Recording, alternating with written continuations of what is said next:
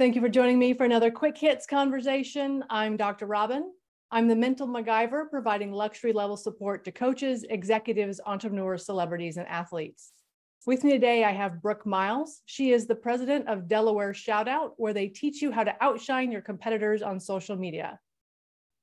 I have Fallon Siniscarco. She's a student at Utica University studying occupational therapy, where she will be going to grad school in the fall. I have Domenico Ciarallo. He's an entrepreneur and the CEO at Rocket Sport. He is also an avid cyclist. The question I have today if someone has a problem with you, what is the best way to address it? Brooke, kick us off. All right. Well, one thing I've I, I have had problems with people having problems with me. in the past, maybe still a little bit. But what I've had to teach myself is that it is almost always some type of learning moment. And also that you can't please everyone, but there usually is something, some type of advice.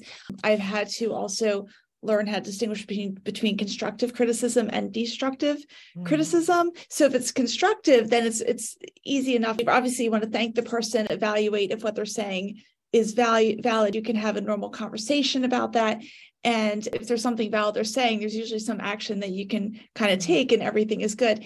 It's the destructive part that sometimes is a little bit tough. I have a YouTube channel and I usually get a whole bunch of compliments, but once in a while I get someone who how hurt people hurt people. Uh, I've gotten the lines on my neck. I have a whiny voice. I speak too quick, like all like horrible So, and I'm like, well, I can't fix the lines short of a plastic surgery, but there's usually something I can get out of it. So I do try to understand the context of it. What part, part are they coming from? Is there something valid with it? But when possible, I do ask specific for specific examples, um, and whenever possible, just kind of convert it from a destructive to a constructive criticism, especially if it's something in person thank them and try to make it an adult conversation. Mm-hmm.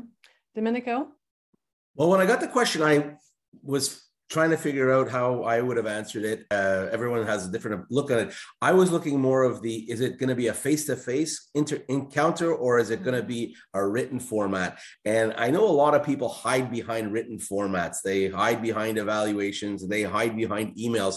And in my case, the way I uh, saw the question and the way I wanted to answer it was to say, well, the first thing that I would deal with is a face to face communication. Mm-hmm. I don't want to hide behind a, a desk. I don't want to hide behind an email. I don't want to hide behind evaluation. I want to directly see the person eyes to eyes and then basically have a chit chat. And I think that a lot of times, especially in today's day and age, uh, people are quite cowardly and they do not want to address people face to face. They have an issue dealing with someone face to face.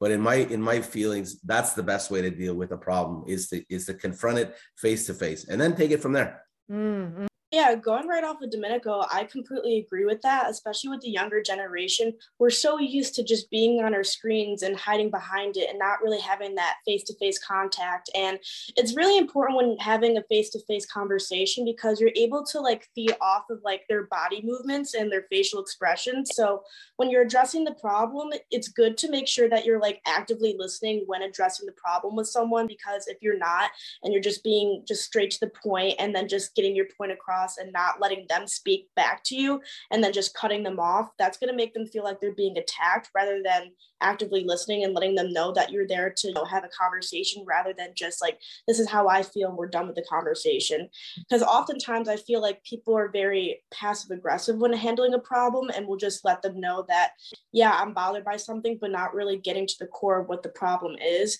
So mm-hmm. that person that you have a problem with won't realize what they're doing wrong and they just feel like you're attacking them for a different reason rather than it could be something as simple as that. You're not doing your chores in the house. Like i just want you to pick up the pace. And they just think that there's more of a problem when really it's just as simple as that. And we just further perpetuate the confrontation when it could just be simple as having the face-to-face talk and feeding back on each other's social cues. I, I think for me one of the things i have learned at this point in my life is i have to make a decision. Is this a me problem or is this a them problem like, do I own this? Is this something that I need to do? Brooke, in your case, if someone complained about the lines on my neck, I'd be like, yeah, that's not a me problem. You can deal or not. I don't care. Don't watch my channel if you don't like it. And I would not thank them for that feedback. That is not helpful. And well, no, not that. I feel like too many people are are making noise, like they want to complain about something, so they make noise or they have a problem, and they and it's not a you problem. So that's the first thing is, is this a me problem? If it is, then I love what you've all said about ask questions. What is it I can do? What is it you think I can change? How can I make it better? Because if all someone's doing is complaining, that's not useful. And I, I think also just being genuinely concerned for that person. If someone is really hurt or they're just, they just tend to attack, but I'm not going to psychoanalyze them or anything, but at least appreciating them as a fellow human being and you know, just acknowledging them usually tends to calm things down quite a bit because you're at least trying, to show respect on your end and hopefully it'll come back the other way. Yeah, and I'm sure that we've all been in the same position where someone's had a problem with us and we would want them to handle it the way we would handle a problem with somebody else, not just attacking them but having mutual respect for them. As humans, we're designed to build relationships with people and have consideration for their feelings. So if you just go straight on and attack them without considering like how they may feel in the situation, it will just further make the problem worse. I, I actually was thinking a question in a lot of different realms because some are employees and some are bosses. And there's a, a, a way to look at that, whether it's the employee telling the boss or the boss telling the employee. There's so many different answers. I, I think about how a relationship happens between, as you were saying earlier, uh, Fallon, uh, about kids and parents. So you have things like that. That's like a, a totally different scenario. And in my case, I'm part of a lot of sports organizations, hockey and cycling, and it's another relationship. So this is a, a interesting question because it's answered differently depending on who you're dealing with, whether it be family, business, you know, sports friends, and things like that. Mm-hmm.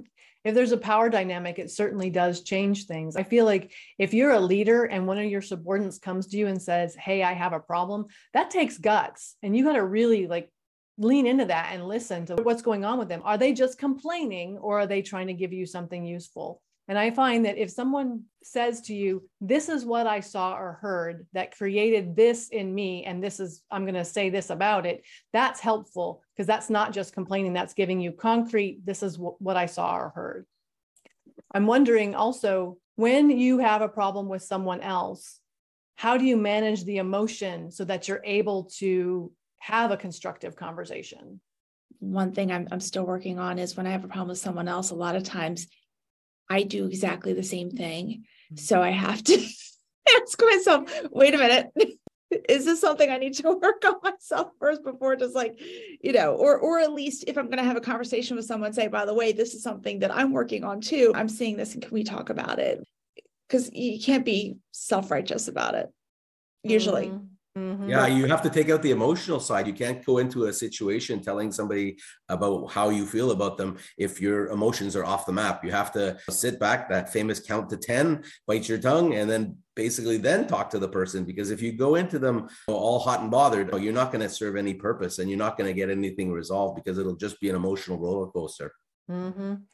I think my husband is the best at not escalating conflict because he will not say anything. If I say something sharp or I do something that he thinks is sharp, he will just look at me and he has this look. And, and sometimes he'll go, Really? And that's the full extent. Like he doesn't escalate and it's phenomenal.